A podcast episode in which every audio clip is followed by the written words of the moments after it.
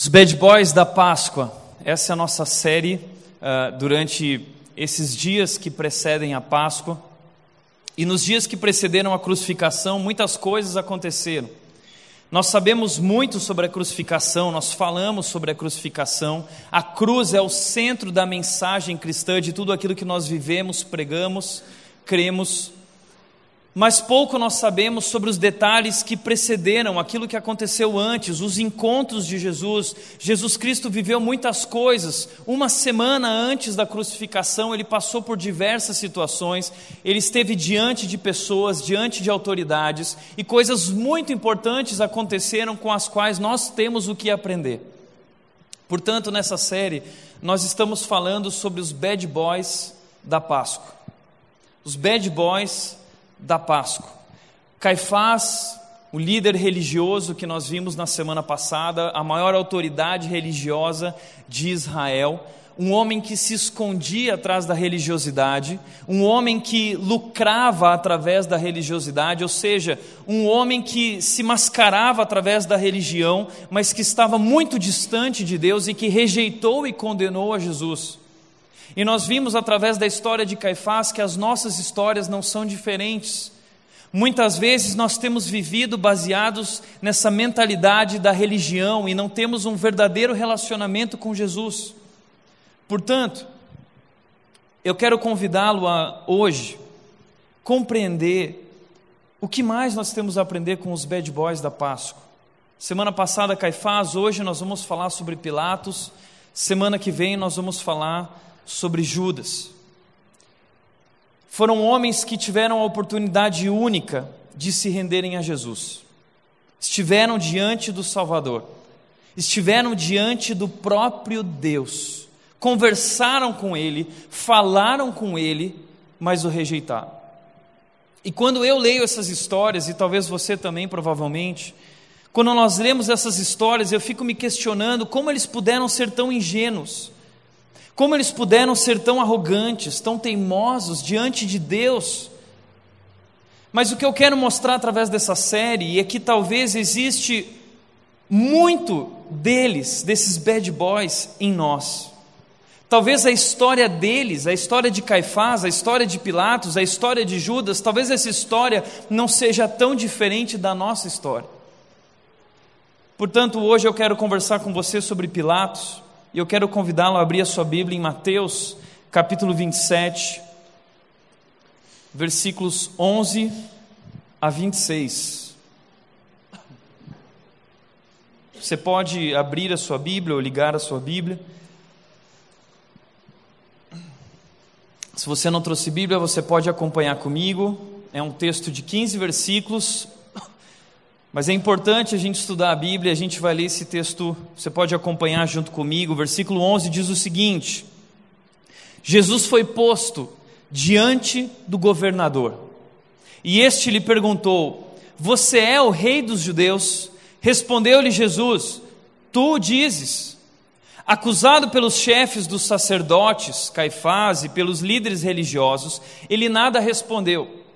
Então Pilatos lhe perguntou: você não ouve a acusação que eles estão fazendo contra você? Mas Jesus não lhes respondeu nenhuma palavra, de modo que o governador ficou muito impressionado. Por ocasião da festa, era costume do governador soltar um prisioneiro escolhido pela multidão. Eles tinham, naquela ocasião, um prisioneiro muito conhecido chamado Barrabás. Pilatos perguntou à multidão que ali se havia reunido: Qual destes vocês querem que lhe solte? Barrabás ou Jesus, chamado Cristo? Porque sabia que o haviam entregado por inveja. Estando Pilatos sentado no tribunal, sua mulher lhe enviou uma mensagem, dizendo: Não se envolva com este inocente, porque hoje em sonho sofri muito por causa dele. Mas os chefes, versículo 20, dos sacerdotes e os líderes religiosos convenceram a multidão a que pedisse Barrabás e mandasse executar Jesus. Então perguntou o governador: Qual dos dois vocês querem que eu lhe solte? Responderam eles: Barrabás. Perguntou Pilatos: Que farei então com Jesus chamado Cristo? E todos responderam: Crucifica-o. Por que? Pilatos pergunta: Que crime ele cometeu? Mas eles gritavam ainda mais: Crucifica-o, crucifica-o. Versículo 24. Quando Pilatos percebeu que não estava obtendo nenhum resultado, mas ao contrário, estava se iniciando um tumulto, mandou trazer água, lavou as mãos diante da multidão e disse: Estou inocente do sangue deste homem, a responsabilidade é de vocês. Todo o povo respondeu: Que o sangue dele caia sobre nós e sobre nossos filhos. Então Pilatos soltou-lhes Barrabás, mandou açoitar Jesus e o entregou para ser crucificado. Esse é o nosso segundo bad boy na nossa história, na nossa série de mensagens sobre os bad boys da Páscoa. Esse homem chamado Pilatos. E aqui uma imagem do filme A Paixão de Cristo, em que Pilatos está lado a lado com Jesus Cristo e lado a lado com Barrabás, o prisioneiro judeu. E eu gostaria de falar sobre esse homem Pilatos, que é o nosso bad boy romano. O versículo 11 que eu convidei vocês a lerem diz o seguinte: Jesus foi posto diante do governador. Primeira coisa que nós precisamos entender sobre Pilatos é que ele era um homem importante, um homem com muitos poderes, um homem com muita influência, porque ele era o governador daquela grande região chamada Judéia. A Judéia envolvia muitas regiões e haviam muitas autoridades. Havia o governador e haviam outras autoridades chamados de Herodes. Eles cuidavam de outras regiões dentro da Judéia e eles deviam também respeito e resposta a esse homem maior, o Pilatos, governador da Judéia. A Bíblia diz que os judeus, depois daquele momento em que Caifás e os líderes religiosos condenaram Jesus e acusaram Jesus através de falsas testemunhas, como vimos na semana passada, e se você não esteve aqui, não tem problema, você pode acompanhar a série através do YouTube, já está lá, uma mensagem muito importante, você precisa ouvir. Depois daquele momento, Jesus Cristo foi levado então a Pilatos. Quem era Pilatos? Era representante do imperador Tibério. Naquela época, na época de Jesus, Roma dominava a maior parte dos reinos do mundo. Roma é, dominava o mundo inteiro.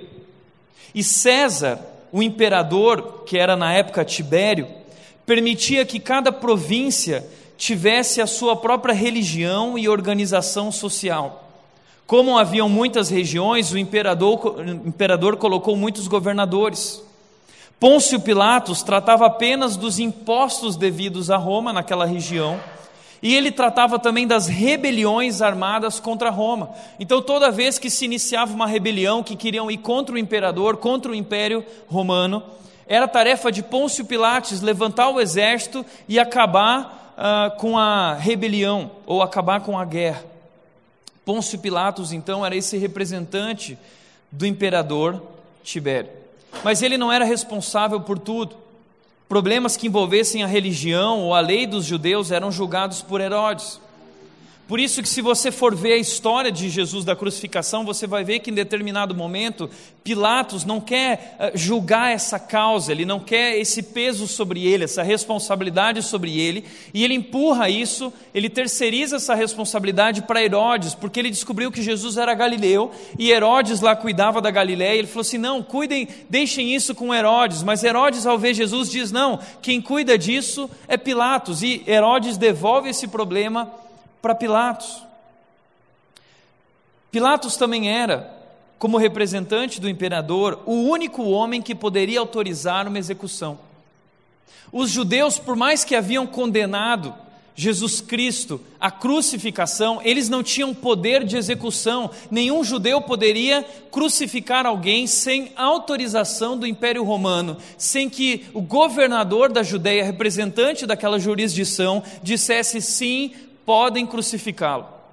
Portanto, os judeus levaram Jesus Cristo a Pilatos. Mas eles estavam levando, a, a, a, eles usaram a acusação de que Jesus se dizia rei dos judeus, de que Jesus era contra César, porque imagina, existia César que era soberano. César era meio que adorado naquela época, não poderia haver um nome maior que o nome de César, que do imperador Tibério. Não poderia haver um outro rei naquela região, porque ele era o rei soberano.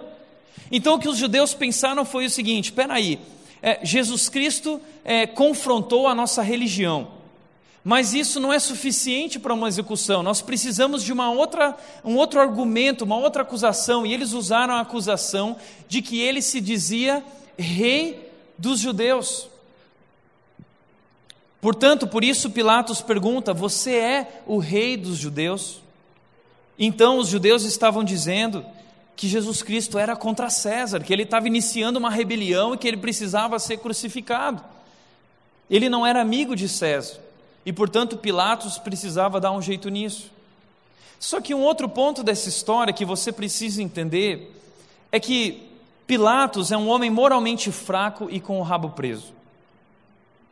Pilatos não é um bom homem. Pilatos, como qualquer político, não vamos generalizar, talvez existam bons políticos, mas ele era um homem moralmente fraco e um homem que carregava uma série de problemas no seu histórico. Deixa eu mostrar para vocês, dentre os tantos problemas que havia no histórico de Pilatos, que ele já havia causado no império, alguns deles, um deles foi trazido por Filo de Alexandria, um filósofo que disse o seguinte sobre ele: um historiador também daquela época, assim como Flávio Josefo, disse: um oficial por nome Pilatos foi apontado para ser prefeito da Judéia. Mas ao invés de honrar a Tibério imperador, ele causou muita confusão entre os judeus. No palácio de Herodes, que fica na cidade santa, Jerusalém, ele instalou brasões de ouro com imagens do imperador, com imagens de si mesmo. E quando isso se tornou conhecido do povo judeu, eles apelaram para os quatro filhos do rei Herodes, que por sua vez rogaram a Pilatos para remover os brasões, a fim de não violar os costumes judaicos, porque havia na lei judaica uma lei de que não poderia haver imagens, ninguém poderia adorar a imagens. Então aquilo feriu a religião dos judeus, e como vimos semana passada, os judeus eram extremamente religiosos, mas eles não eram necessariamente apegados a Deus, verdadeiramente íntimos de Deus. Jesus Cristo os acusou dizendo: Vocês me honram com os lábios, mas o seu coração está distante de mim. Mas eles se ofenderam com aquilo, então foram falar com Pilatos, que por sua vez rogaram a Pilatos para remover, mas ele, Pilatos, era orgulhoso, teimoso e cruel. Por isso, recusou atender ao pedido. Ou seja, homens daquela época disseram que Pilatos era um homem orgulhoso, teimoso e cruel. Um outro homem chamado Flávio José, um judeu, uh, também com cidadania romana, historiador do primeiro século, viveu naquele período. Ele disse o seguinte sobre Pilatos: numa ocasião, ele causou um tumulto por gastar sem permissão os fundos sagrados do templo de Jerusalém, a grana do templo, que ele também tinha controle, na construção de um aqueduto que traria água para a cidade de uma distância de mais de 70 quilômetros. Você já viu isso acontecer? Homens que usam a verba uh, sem autorização, sem permissão para fazer aquilo que eles querem, enfurecidos diante desse procedimento, uma multidão de judeus se formou em torno do tribunal de Pilatos, porque para os judeus o templo era sagrado demais e ele usou o dinheiro do templo para construir outra coisa. Então, quando este estava visitando Jerusalém, Pilatos, eles foram lá e o atacaram com violentas manifestações de raiva. Eles foram violentos, eles fizeram uma rebelião. Ele, Pilatos, por sua vez, pressentindo que uma revolta estava a caminho, colocou no meio da multidão soldados armados e disfarçados, com ordens para não usarem a espada, a não ser que o tumulto saísse do controle. Sabe o que aconteceu? O tumulto saiu do controle. Pilatos matou uma porção de judeus, Pilatos fez uma carnificina ali na cidade de Jerusalém Pilatos prendeu alguns desses homens na prisão e essas notícias chegaram a Tibério. Ou seja, a o histórico de Pilatos não era muito bom, ele era um homem cruel, ele provocava rebeliões, inúmeras rebeliões, ele, ele não respeitava aquele povo, ele passava por cima daquele povo. Pilatos não era um bom homem. Mas os judeus, querendo acusar Jesus, entendendo que Pilatos é o único que pode autorizar isso, eles recorrem a Pilatos e Pilatos está com o rabo preso com o povo judeu, porque eles podem denunciar Pilatos, eles podem iniciar mais uma rebelião. Por isso, o versículo que estamos lendo diz que ele foi posto diante do governador, e esse homem com o rabo preso, ele foi colocado diante da verdade. Obrigado, viu? Pode deixar aí. Ele foi colocado diante da verdade. Jesus Cristo, Pilatos perguntou: Você é o rei dos judeus?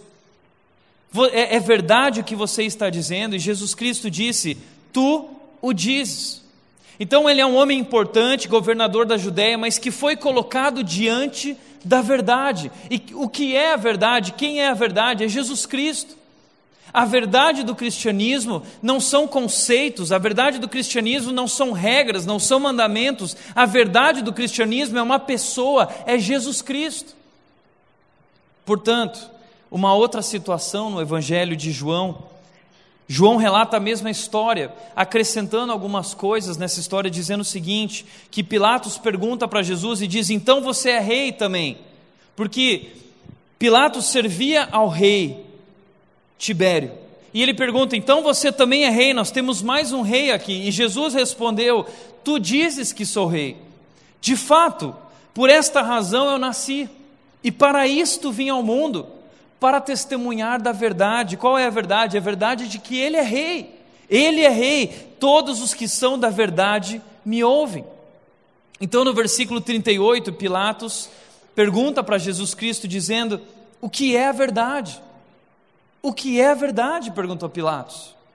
E essa é a grande pergunta da história. Essa é a pergunta de um milhão. Essa é a pergunta que, durante toda a nossa história do planeta Terra, homens, filósofos, historiadores, cientistas estão procurando a respeito do universo e do mundo o que é a verdade.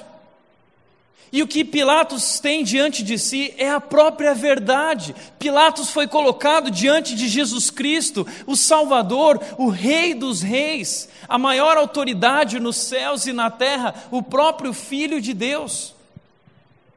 E ele, diante da verdade, ao perguntar isso, nem ouviu a resposta de Jesus. Ele disse o que é a verdade, quem sabe o que é a verdade, mas ele está diante da verdade. Ele disse isso e saiu novamente para onde estavam os judeus e disse: Não acho nele motivo algum de acusação. Pilatos começa a entender a verdade. Pilatos começa a entender que, na verdade, tudo aquilo é uma armação. Pilatos entende que tudo aquilo é uma falsa acusação. Mas os judeus começam a pressionar Pilatos, e eles começam a gritar, dizendo: mate ele, crucifique ele. Então, o versículo 13 do texto que estamos lendo em Mateus, ah, ah, no versículo 13, diz: Então Pilatos lhe perguntou, perguntou para Jesus, ouvindo esses gritos, ele disse: Você não ouve a acusação que eles estão fazendo contra você? Eles estão te acusando, eles estão dizendo uma porção de coisas, você não vai responder?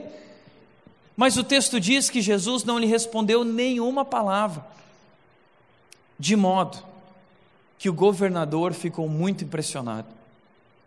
Sabe por que ele ficou tão impressionado? Porque ele estava acostumado a ter diante de si judeus rebeldes. Ele estava acostumado a condenar judeus pela sua rebelião, vê-los cuspindo, vê-los gritando, vê-los acusando, vê-los com violência mas de repente está de, diante dele pela primeira vez um judeu que nada fala, um judeu que é acusado, um judeu que é rejeitado, um judeu que está sendo condenado, e ele não se rebela contra ninguém, ele simplesmente aceita e ele fica calado. E essa bondade de Jesus, ela grita no coração de Pilatos, e Pilatos fica muito mexido com essa mansidão sem par. Isso impactou Pilatos essa submissão de Jesus. Isso fez com que Pilatos sentisse quão terrível era a bondade de Jesus. Ele nunca tinha visto um homem bom, um homem justo de verdade. e ele fica impressionado com isso, ele percebe: peraí, existe algo diferente nesse homem. Esse homem não é um homem qualquer, esse homem não é um homem comum. O que está acontecendo aqui? Então, esse homem está diante da verdade, a maior oportunidade da história de conhecer o Salvador. Ele entende que esse homem é inocente, ele sabe que é uma falsa acusação. Por isso, terceiro lugar nessa história, o que nós temos aqui é um homem com um coração dividido. Porque o texto diz que nessa ocasião, versículo 15, era costume do governador soltar um prisioneiro escolhido pela multidão por ocasião da festa. Que festa era essa? Era a festa da Páscoa, estava chegando. E nessa época da festa da Páscoa, em que os judeus comemoravam a sua libertação do Egito, era costume do governador ah, dar um presente para os judeus, porque era uma festa deles, então, nessa relação, nessa boa relação entre o governador e os judeus, o governador soltava um prisioneiro, um dos judeus rebeldes, que havia se rebelado contra o império. E havia lá um, um herói dos judeus, que era Barrabás. E essa, a Páscoa então representa essa liberdade que nós temos em Deus, e o povo queria comemorar, eles sempre comemoravam, e eles começaram a cobrar Pilatos, dizendo: Você precisa soltar um prisioneiro. E como o governador sabiam disso, eles tinham naquela ocasião um prisioneiro muito conhecido chamado Barrabás. Essa palavra muito conhecido traz a ideia de alguém muito afamado, alguém de destaque na comunidade judaica. Ele era muito famoso, Barrabás. Barrabás provavelmente se envolveu numa dessas rebeliões contra Pilatos. Barrabás se envolveu numa dessas guerras contra o imperador, na qual os judeus estavam sendo subjugados. É, é, é, e, e Barrabás se levantou como um líder, levando uma porção de pessoas, provavelmente, e ele foi preso. Então, nessa oportunidade, os judeus disseram o seguinte: Pilatos perguntou à multidão que ali havia se reunido: qual destes vocês querem que eu lhe solte? Barrabás ou Jesus chamado Cristo? O que nós temos aqui é o dilema de Pilatos. Pilatos tem de um lado Jesus, Pilatos tem de outro lado Barrabás. De um lado Jesus, de outro lado a multidão que grita por Barrabás. E essa multidão, no texto que nós vimos, grita dizendo: Responderam eles à pergunta de Pilatos, dizendo: Barrabás, nós queremos que você solte Barrabás. Perguntou Pilatos: Então o que eu farei com Jesus, chamado Cristo? Todos responderam: Crucifica-o. Mas por que, disse ele, que crime ele cometeu? perguntou Pilatos. Mas eles gritavam ainda mais: crucifica-o, crucifica-o, crucifica-o. Pilatos está diante de um dilema. Ele sabe que esse homem é um homem inocente. Ele sabe que eles estão armando um esquema, mas ele tem o rabo preso e ele fica dividido. Por outro lado, nesse momento, algo intensifica ainda mais essa história. Por quê? Porque chega a Pilatos um bilhete, um bilhete da esposa de Pilatos, que teve um sonho durante a noite e ela não conseguiu dormir.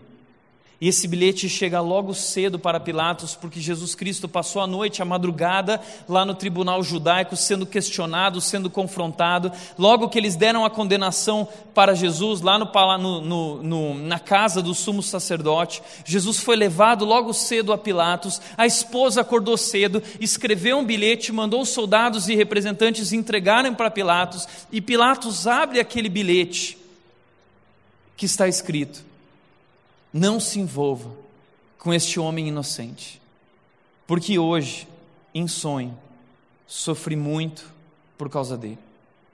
Eu não sei, nós não conhecemos quem é essa mulher, a história da igreja, a tradição cristã diz que ela se chamava Cláudia ou Prócula, e essa mulher uh, teve um sonho aterrorizante, um pesadelo durante a sua noite, e ela entendeu o que estava acontecendo ali ela entendeu que aquele era um homem inocente e ela sofreu durante a noite com aquilo. Existem homens da história da igreja que falaram que Cláudia, a esposa de Pilatos, depois se converteu ao cristianismo. Nós não sabemos se isso é verdade, mas isso é possível. Essa mulher, ela teve um sonho no qual ela descobriu a verdade. Deus falou com ela, isso incomodou o coração dela, e ela vai até seu marido dizendo: "Não se envolva com este homem, não condene este homem. Ele não é culpado, ele é inocente." Por pior que Pilatos fosse, Deus enviou um aviso para ele. Interessante isso, porque pior que você seja, ou eu seja, ou qualquer pessoa seja, Deus envia avisos para nós. Deus fala conosco, nos mostrando que estamos errados, qual é o caminho certo. Deus sempre nos envia advertências e alertas para que nós possamos enxergar a verdade, para que nós possamos ver a verdade e nos posicionar diante da verdade. Pilatos está diante de um dilema. Pilatos está dividido. O que eu faço?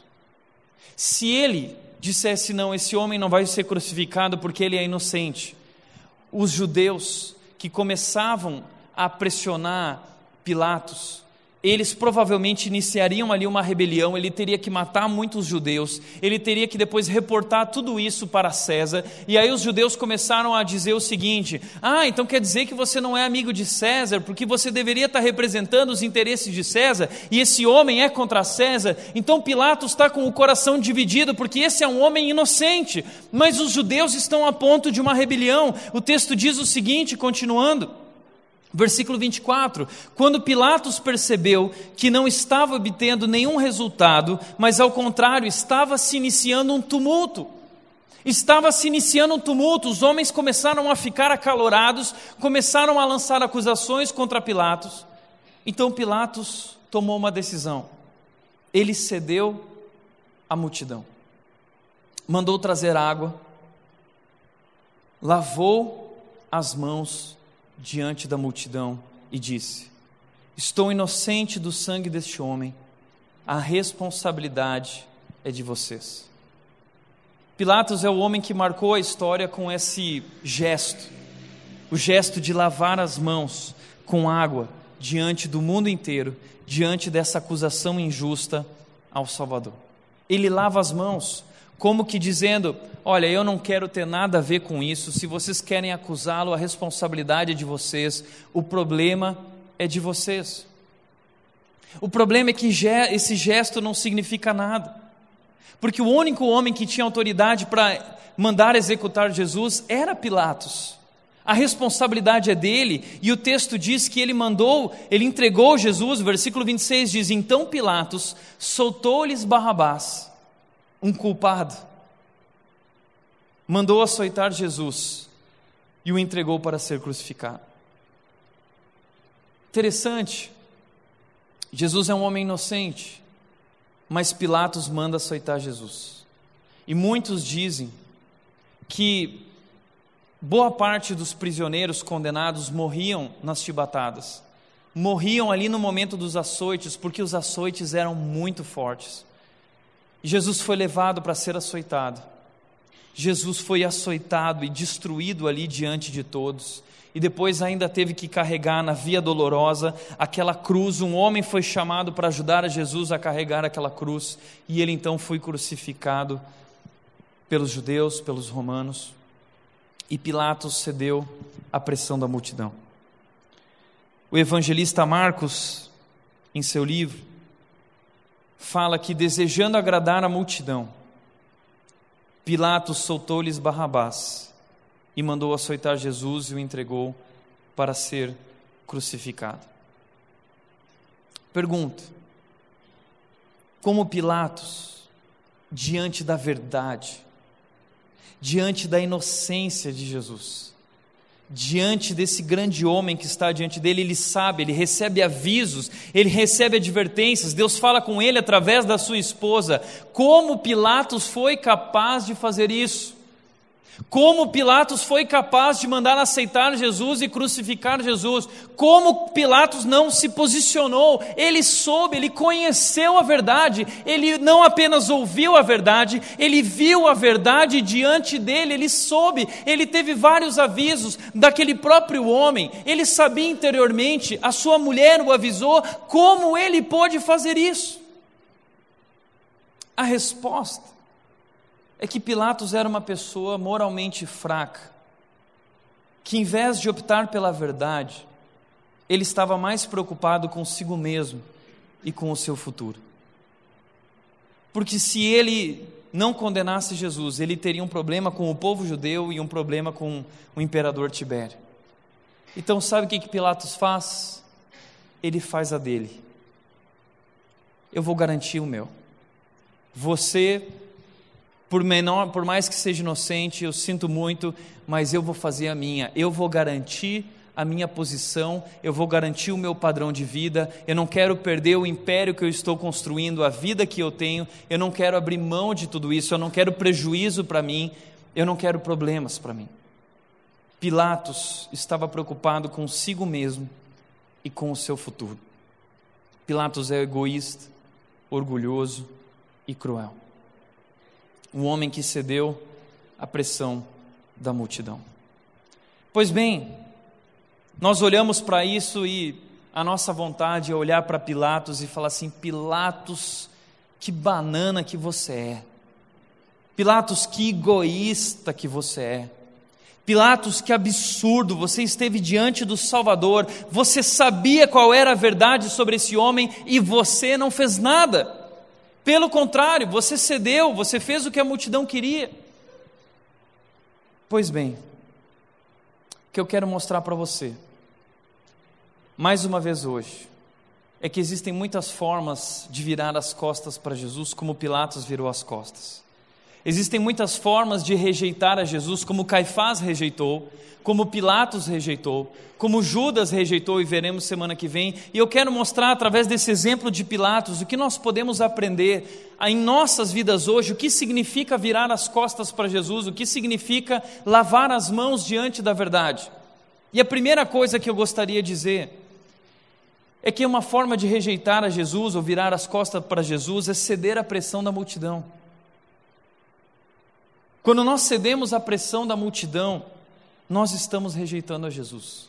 Romanos capítulo 12, versículo 2 diz: Não se amoldem ao padrão deste mundo, não tomem a forma deste mundo, não vivam como esse mundo. O que é ceder à pressão da multidão? Ceder à pressão da multidão é abrir os ouvidos para os seus gritos é ouvir os ouvidos para aquilo que eles estão dizendo, é acreditar no que eles estão falando, é viver de acordo com a maioria. É viver de acordo com a maioria, seguir o fluxo, ir na direção dessa porta larga, nesse caminho que é tão fácil de seguir, que faz tão bem para nós, buscando nossa própria satisfação, o que nos agrada, pensando no nosso próprio futuro, fazendo a nossa. Mas a Bíblia diz: não ouçam a maioria, Muitos dizem a voz do povo é a voz de Deus. A voz do povo não é a voz de Deus, sabe por quê? Porque a voz do povo é essa voz que grita: crucifica-o, crucifico. A voz do povo não é a voz de Deus, não ouça a voz do povo, não ouça a voz da maioria. A palavra de Deus vai contra a maioria. A palavra de Deus, nós como cristãos vivemos a contracultura. Por isso que a vida cristã não é fácil, porque nós estamos vivendo contra a cultura. A Bíblia diz que a porta é estreita. Por isso, Paulo está dizendo: não se amoldem, mas transformem-se pela renovação da mente, para viverem a verdade, para viverem a, a justiça, para viverem aquilo que vem de Deus, e então serem capazes de experimentar e comprovar a vida de Deus, a vontade de Deus, que é boa, agradável e perfeita. O texto também diz, Mateus 7,13, Jesus Cristo disse: Entrem pela porta estreita, pois larga é a porta e amplo o caminho que leva à perdição, e são muitos os que entram por ela, ou seja, a maioria vai por aqui. Mas nós fomos chamados a ir por ali, essa porta é estreita, é um caminho mais difícil. Mas muitas vezes nós cedemos à pressão, nós cedemos à maioria e é tão difícil seguir nessa direção e viver na contracultura, na contracultura do mundo, na contracultura do nosso coração que é enganoso, na contracultura dos nossos desejos, na contracultura dos nossos achismos. Nós, ah, mas eu acho isso, ah, mas eu acho aquilo, e esse achismo está muito baseado no que a maioria diz e não na verdade. Isso é ceder à pressão da multidão, nós estamos fazendo isso. Não olhe para Pilatos com desdém, não olhe para Pilatos com orgulho, porque nós não somos tão diferentes de Pilatos. Nós temos ouvido os gritos do mundo, nós temos cedido à pressão da multidão, nós temos vivido como eles vivem.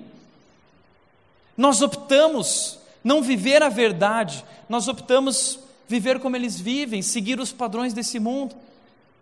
Deixa eu mostrar para você que nós também vivemos o mesmo dilema de Pilatos. Assim como Pilatos teve o seu coração dividido diante de Jesus, diante da verdade, da multidão, Barrabás, nós também temos o nosso coração dividido diante da cultura.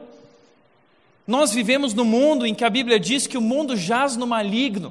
O mundo é controlado pelo maligno, pelas forças do mal. O mundo é, é, é, é, ele tem o seu fim. Tudo aquilo que ele prega, tudo aquilo que o mundo acredita, jaz no maligno nasce no maligno e morre no maligno. É uma cultura avessa a Deus, é uma cultura rebelde a Deus. E nós vivemos nesse mundo e nós vivemos essa luta constante. Nós temos o nosso coração dividido. Eu vou viver do jeito de Deus ou eu vou viver do jeito que eu quero, do jeito desse mundo, que é mais gostoso. Deixa eu dar alguns exemplos. O pluralismo. O mundo em que nós vivemos hoje diz que é um mundo pluralista, ou seja, é um mundo que não existe uma verdade absoluta, uma verdade única, existem muitas verdades, muitos caminhos. Sabe, se você acredita nisso, que legal, que bacana, mas eu respeito, mas eu acredito em outra coisa e o outro acredita em outra coisa, e tudo é muito bonito. Ontem eu estava conversando com uma pessoa, fui pregar num local ontem para mais de 1.200 adolescentes em Atibaia, e uma pessoa conversando comigo, dizendo, um pastor falando que estava fazendo um velório, e aí diz que essa família, com medo lá, porque o morto estava lá, não sabia o que ia acontecer com ele, chamaram o padre, chamaram o pastor, e chama nego espírita, e chama todo mundo, que todo mundo vai orar. Alguém vai acertar alguma coisa aí, alguém tem que estar tá certo. E nós vivemos essa mistura, nós vivemos esse sincretismo, essa combinação de fé. A gente, ah, eu gosto do cristianismo, mas eu gosto do espiritismo. Mas eu gosto do catolicismo, tem coisa bacana no catolicismo, no espiritismo, no judaísmo, no hinduísmo. Quando eu tive lá em Bali, eu conheci uma porção de jovens que vão para Bali porque eles acham a cultura hindu bonita. E eles colocam uns negocinhos hindu e eles estão lá adorando, eles estão lá na frente do Buda, eles estão comprando o Buda, é, é, é, tudo é o Buda e aquilo é bonito. É, parece que é uma coisa bonita essa mistura, mas a Bíblia diz que não é assim. Jesus Cristo disse: eu sou o caminho, a verdade e a vida. Ninguém vem ao Pai a não ser por mim. Não existem muitas verdades, não existem muitos caminhos. Essa história de que todos os caminhos levam a Deus é mentira. É mentira. Todos os caminhos sim levam a Deus, mas levam a Deus como juiz. Só um caminho nos leva a Deus como Pai: Jesus Cristo. Só existe um mediador entre Deus e os homens, Jesus Cristo. Buda não é um mediador, meu amigo. Maria não é mediadora entre nós e Deus. Maria não pode te ajudar em nada. Buda não pode te ajudar em nada. Allan Kardec não pode te ajudar em nada. Jesus Cristo é a verdade. Jesus Cristo é o homem que está diante de nós e Ele é o caminho, Ele é a verdade, Ele é a vida. Qualquer outra coisa que você viver não te fará feliz, não te trará satisfação, porque Jesus Cristo é a única verdade, Ele é o único e verdadeiro Deus. Portanto, não se misture, portanto, não finja, portanto, não busque outras coisas, isso não é a verdade. Jesus Cristo é a verdade. Mas nós vivemos outras lutas com o coração dividido também, nós vivemos a luta do consumismo.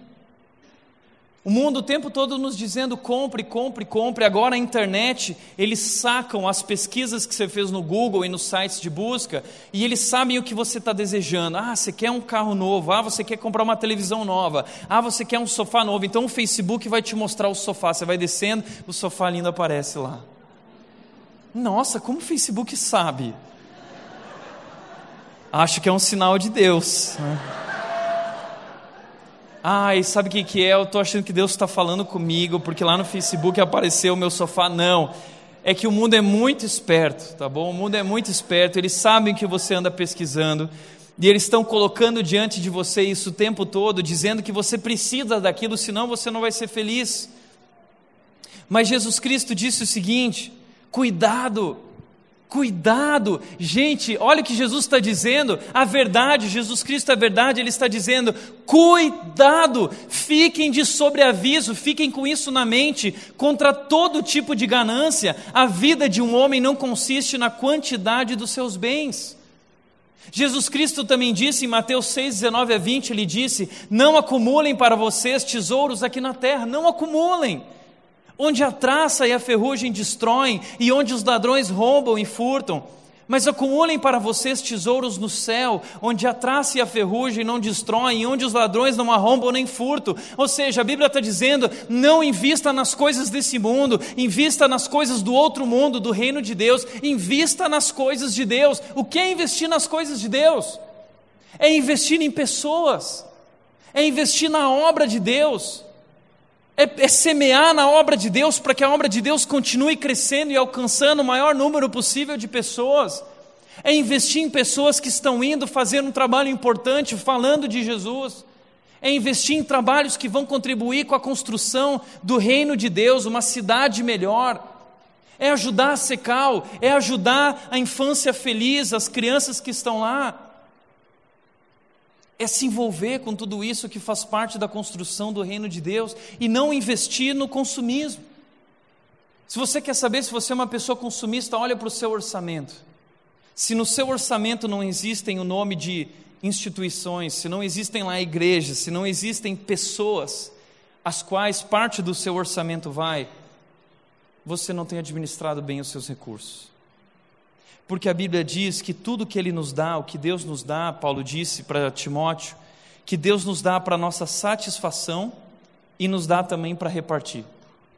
Parte é para mim, mas parte é para os outros. Só uma parte é para mim e a outra parte é para os outros. Então eu preciso administrar isso. É isso que é ser um servo bom e fiel na Bíblia. É eu me tornar um mordomo e eu dividir, eu compartilhar. Toma cuidado. Jesus Cristo disse sobre ofensas: se alguém o ferir na face direita, ofereça-lhe também a outra. Como você tem reagido às ofensas? Quando alguém fala mal de você, como você reage? Você fica irado, você fala mal dele também, você começa a espalhar fofoca sobre aquela pessoa também. É tipo aquela série Revenge. A gente gosta daquela série, né? A gente gosta daquela música Minha Vitória tem sabor de mel, né? A vingança, tal. Jesus Cristo disse: se alguém falar mal de você, ofereça a outra face, ame essa pessoa, não responda a ela. Sobre inimigos, Jesus Cristo disse: amem os seus inimigos e orem por aqueles que os perseguem. O mundo fala sobre vingança, o mundo fala sobre ódio, mas Jesus Cristo fala sobre amar os nossos inimigos e orar por aqueles que nos perseguem. Sobre perdão, o mundo diz: meu, dane-se, o problema é dessas pessoas que te feriram. Vamos julgá-las, vamos destruí-las, vamos acabar com elas. O mundo quer justiça, mas Jesus Cristo diz: não busquem justiça com as próprias mãos. Ele diz: se vocês tiverem alguma coisa contra alguém, perdoem-no, para que também o Pai Celestial lhes perdoe os seus pecados. Ou seja, Jesus Cristo está pregando algo muito diferente do que esse mundo prega. A verdade que nós cremos é uma pessoa, mas Jesus Cristo pregou, ele reafirmou a palavra de Deus, ele disse que a palavra de Deus é a verdade, ele veio para cumprir a palavra de Deus e ele cumpriu de forma perfeita. E crer em Jesus significa crer no que Jesus cria também, naquilo que Jesus Cristo acreditava. Não adianta você dizer que crê em Jesus, mas você não vive de acordo com o que Jesus vivia. Não adianta você dizer que crê em Jesus, se você não perdoa, você está rejeitando Jesus. Se você não perdoa, você está virando as costas para Jesus. Por isso a Bíblia diz: o Pai Celestial vai perdoar os seus pecados se você perdoar também. Porque se você não perdoar, você está rejeitando Jesus. Você está rejeitando o perdão dele. Como você é capaz de não perdoar, sendo que ele te perdoou, sendo que você fez algo muito pior contra Deus? A Bíblia fala sobre divórcio. Jesus Cristo disse: que no casamento os dois se tornam uma só carne, portanto, que Deus uniu, ninguém separe.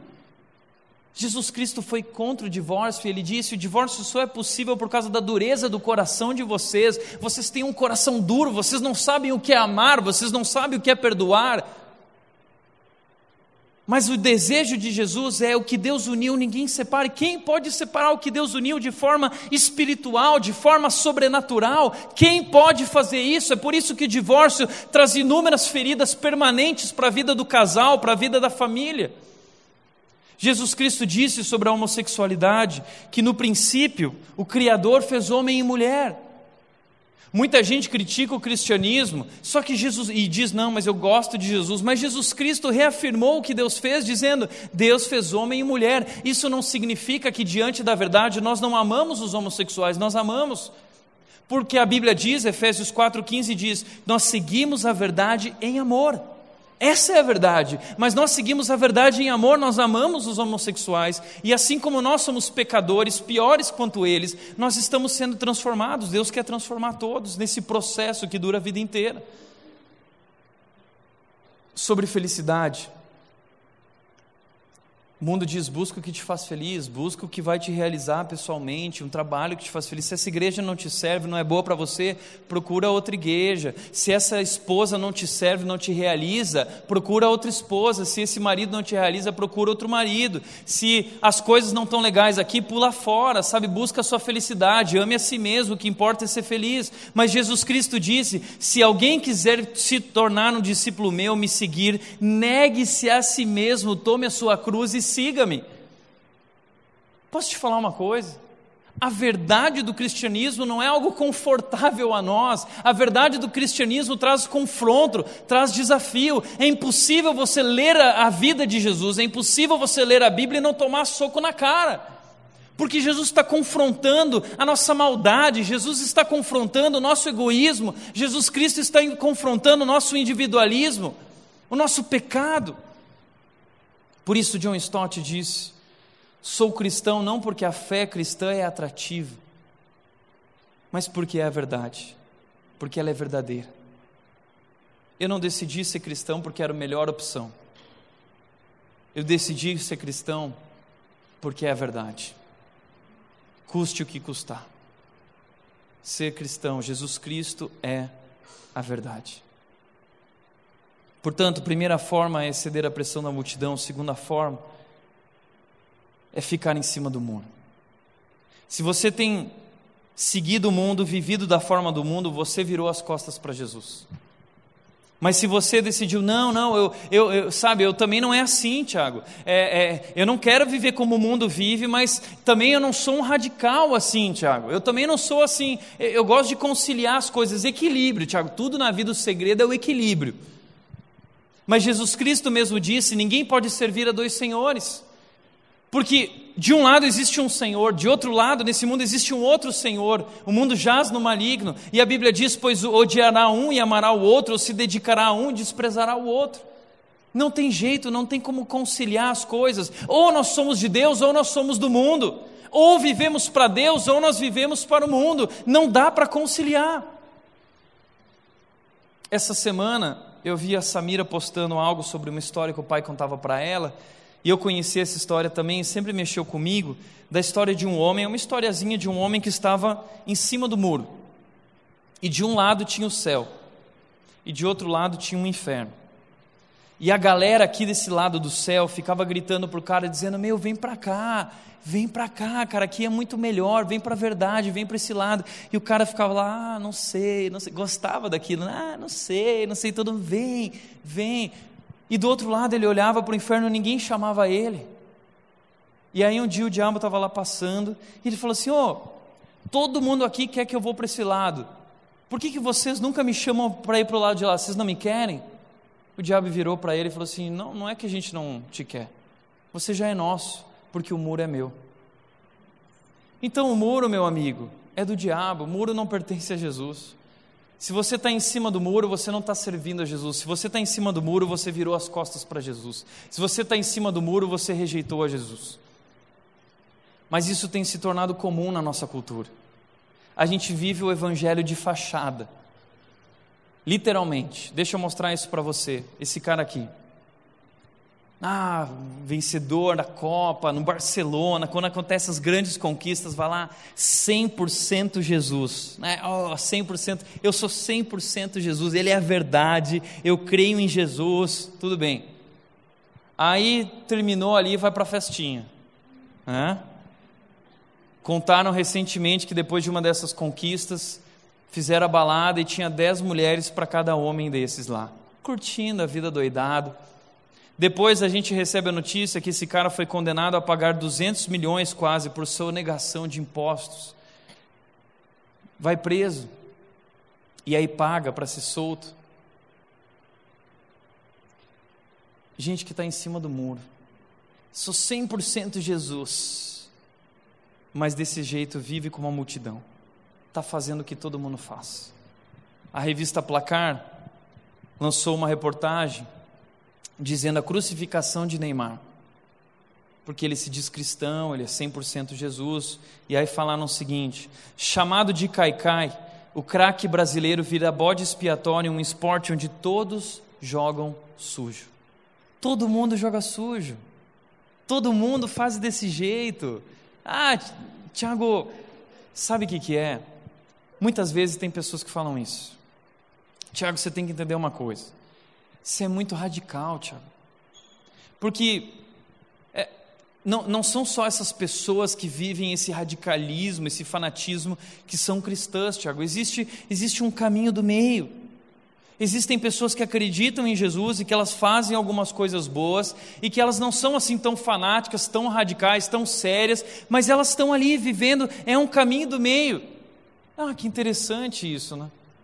Porque o texto que nós acabamos de ler diz que existe uma porta estreita e existe uma porta larga, existe um caminho estreito e um caminho largo, mas agora a gente criou um caminho no meio, uma avenida no meio, né? Não, eu não estou nem na porta estreita, mas eu também não estou no caminho largo, eu estou aqui no meio, eu estou vivendo, conciliando, de vez em quando eu estou desse lado, de vez em quando, se tem uma festa boa aqui no céu, eu venho para a festa da igreja, para a festa, louvorzão, aí veio lá a Aline Barros cantar, ah, Jesus, eu te amo, 100% Jesus, eu me rendo, no outro dia está lá na Zof, pá, pá, pá, bombando.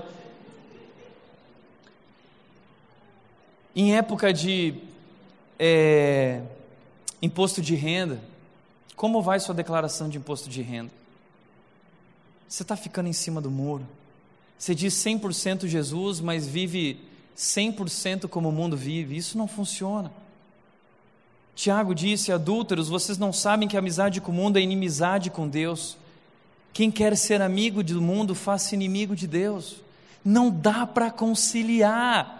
Não dá para conciliar. Ou você é, ou você não é. Ou você é de Deus, ou você é do mundo. Não dá para conciliar. Não existe um caminho do meio. Não adianta ficar em cima do muro. Por isso, Tozer disse que loucura não é ser um radical ou viver a Jesus Cristo 100%, mas loucura é buscar continuamente o certo no caminho errado. Ah, não, mas eu quero certo, eu quero a bênção de Deus, mas você está buscando a bênção de Deus no caminho errado. Não adianta você querer a bênção de Deus se você não faz do jeito de Deus. Não adianta, não adianta. Se você quer a bênção de Deus, faça do jeito de Deus, não fique em cima do muro. Ele também disse: o homem que se contenta em seguir a Cristo de longe jamais conhecerá a maravilha da sua proximidade. Muitas vezes nós estamos seguindo a Jesus de longe. Ah, não, eu gosto ali e tal, mas eu vivo a minha vida cristã mais aqui na minha, né? Eu não sou tão radical assim, mas eu estou ali sempre. Coitado de você, que não está experimentando a maravilha da proximidade com Jesus. Por isso, terceira e última forma de rejeitar a Jesus e virar as costas para Ele é omitir-se na prática da verdade. Tiago 1, 22 diz: Sejam praticantes da palavra e não apenas ouvintes enganando-se a si mesmos. Você pode estar rejeitando a Jesus, você pode estar traindo a Jesus e virando as costas para Jesus. Se você cedeu à pressão da multidão e vive como eles vivem, se você está em cima do muro, ora lá, ora cá, mas também se você decidiu viver no lado certo, mas você está se omitindo diante da verdade. Talvez você é um belo ouvinte, você tem ouvido muitos sermões, muitas pregações, você ouviu o pastor fulano de tal, o pastor ciclano, você conhece todos os grandes pregadores. Só que posso falar para você, isso é pior ainda para você, porque você está trazendo conhecimento e condenação sobre si, porque se você não pratica, você está conhecendo a verdade, você está ouvindo a verdade, você está diante da verdade. E o texto está dizendo: não seja apenas um ouvinte enganando-se a si mesmo. Muitos cristãos hoje estão enchendo as igrejas, mas são ouvintes, são pessoas buscando a Deus apenas por aquilo que Ele pode dar, mas não com algo para oferecer a Deus, não porque realmente quer se posicionar diante da verdade, não quer se posicionar diante da injustiça, não quer se posicionar diante da corrupção, fica calado. Tem uma jovem na nossa igreja que no seu trabalho a chefe pediu para ela mentir na nota fiscal algumas coisas e a jovem disse: Não vou mentir. Ela, como não? Eu estou mandando, você é minha funcionária. Eu disse: Não, mas isso é algo que pertence a Deus. Deus me disse que eu não pode mentir, Deus é maior que você, eu não vou mentir. Bom, então eu vou ter que demitir você. Tá bom. Sabe por quê?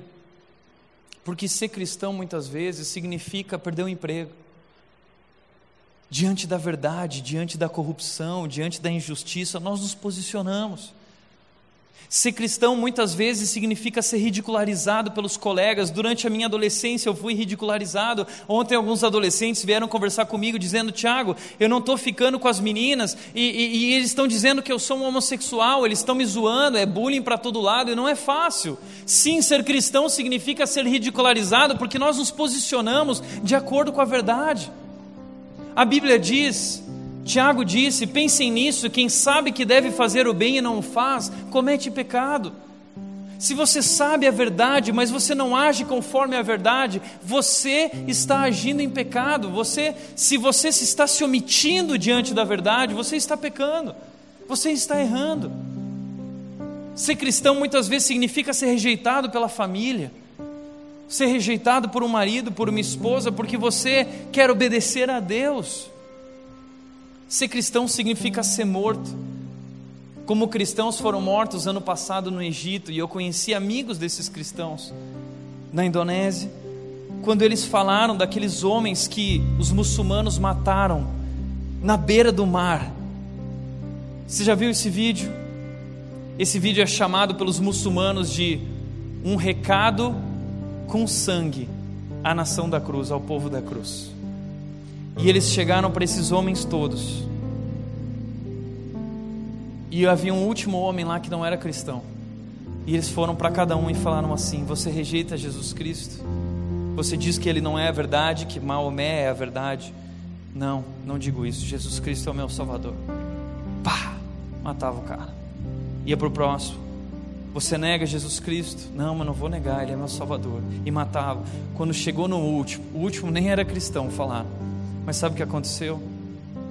Se esses homens deram a vida por esse homem, eu também quero dar minha vida por esse homem.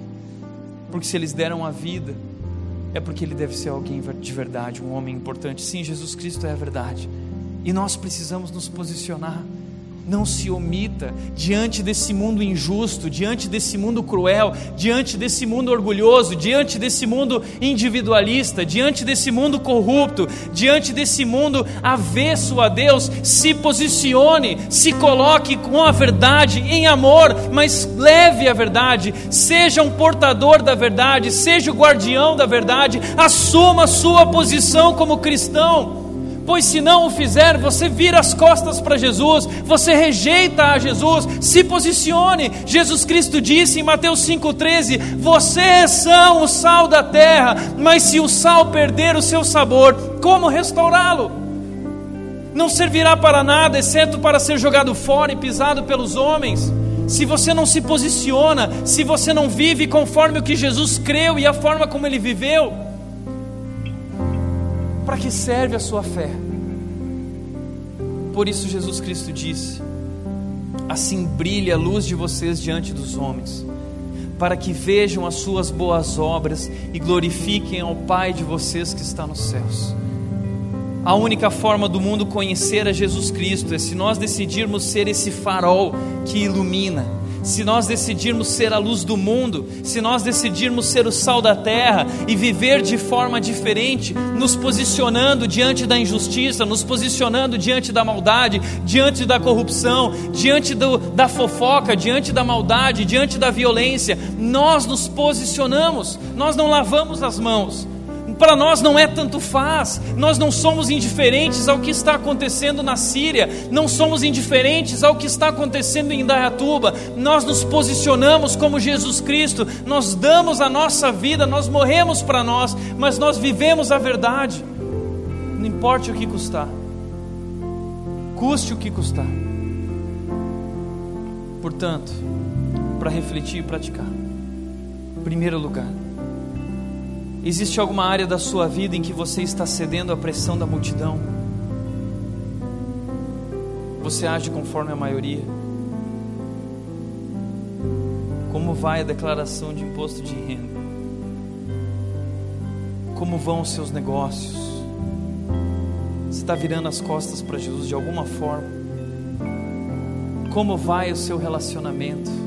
Está se relacionando com alguém que Jesus Cristo disse que não deveria se relacionar, porque ele se posiciona sobre esse assunto. E aí talvez você diz: Eu amo Jesus, 100% Jesus, mas você não vive conforme Jesus. Desculpa, você virou as costas para Jesus. Não engane a si mesmo, não engane a si mesmo. Você está virando as costas para Jesus, assim como Pilatos. Você está lavando as mãos e dizendo: Tanto faz.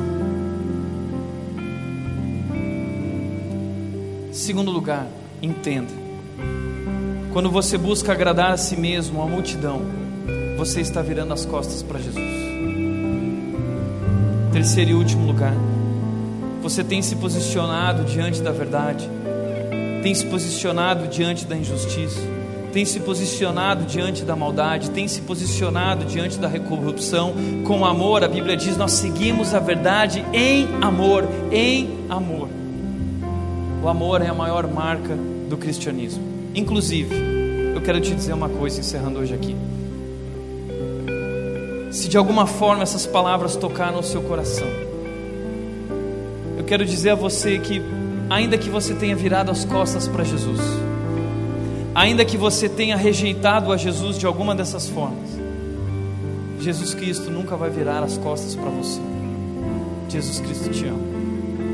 E assim como Pedro negou a Jesus naquele dia, com medo de que ele fosse morto também, com medo do preço que ele ia ter que pagar, reconhecendo que aquilo era verdade, que ele era também um seguidor de Jesus. Ele ficou com medo, ele não se posicionou, ele ficou em cima do muro, mas ainda assim a Bíblia diz que quando Jesus Cristo ressuscitou, Jesus Cristo foi ao encontro de Pedro, Jesus Cristo abraçou Pedro, Jesus Cristo amou Pedro, Jesus Cristo ama você, não importa o quanto você virou as costas, não importa o quanto você rejeitou, ele te ama.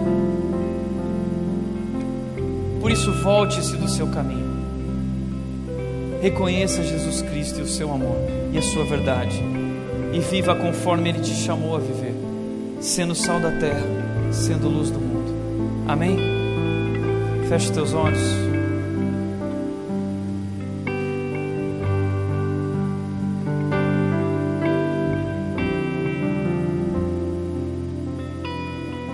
Quero te convidar a se posicionar agora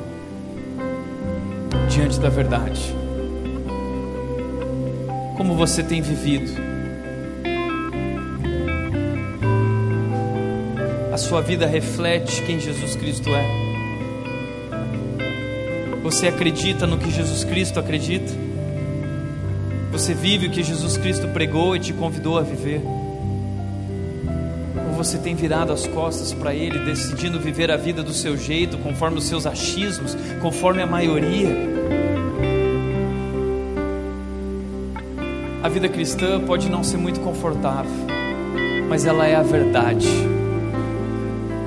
Sim, render-se a Jesus vai lhe custar algo, mas não se render vai lhe custar muito mais. Se renda a Deus agora dizendo: Pai, eu estou posicionado, Deus, com Jesus Cristo. Eu quero mudar a minha vida, eu quero mudar a minha postura, eu quero ser um farol a esse mundo, eu quero ser luz do mundo. Eu quero apontar através da minha vida, do meu trabalho, dos meus relacionamentos. Eu quero que minha vida cante a Ti. Eu quero que minha vida aponte para Ti.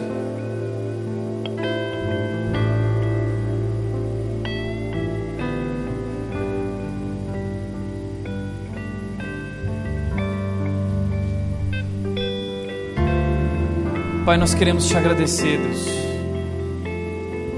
porque o Senhor nos enviou a verdade e a verdade é Jesus Cristo, Ele é o nosso Salvador, e Ele é nosso Senhor.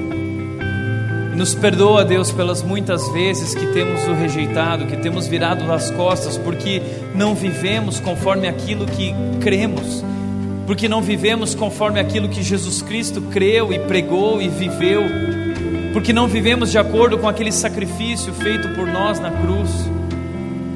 Nos perdoa, Deus, porque somos tão egoístas, porque somos tão orgulhosos, porque somos hedonistas e porque o tempo todo, muitas vezes, estamos procurando o nosso bem-estar, o nosso próprio conforto e não temos coragem, Deus, para nos posicionar e fazer o que precisa ser feito custe o que custar. Mas, Pai, aqui estamos e nós queremos nos render a Ti. Nós queremos viver uma nova postura em nossas vidas. Nós queremos que nossa vida aponte para Ti. Nós queremos ser sal da terra e luz do mundo. Nós queremos que o mundo possa vir a Te conhecer através daquilo que vivemos e fazemos. Por isso nos rendemos e declaramos, Deus, que somos Teus e mesmo vivendo muitas vezes como Pilatos, Pai, nos perdoa, nos perdoa. Nós reconhecemos que Tu és Deus, Tu és o Deus que é justo, Deus inocente, o Deus que deu a vida por nós naquela cruz. E nós sabemos que essa cruz tem o poder de nos transformar, Pai. Por isso nos rendemos, porque cremos, Deus, que o Senhor está trabalhando em nós e nos transformando conforme a imagem de Jesus. E é isso que nós queremos ser, Deus. Nós queremos ser como Jesus. Vem e faz a tua obra em nós. Assim nós oramos, Pai, rendidos a Ti. Em nome de Jesus.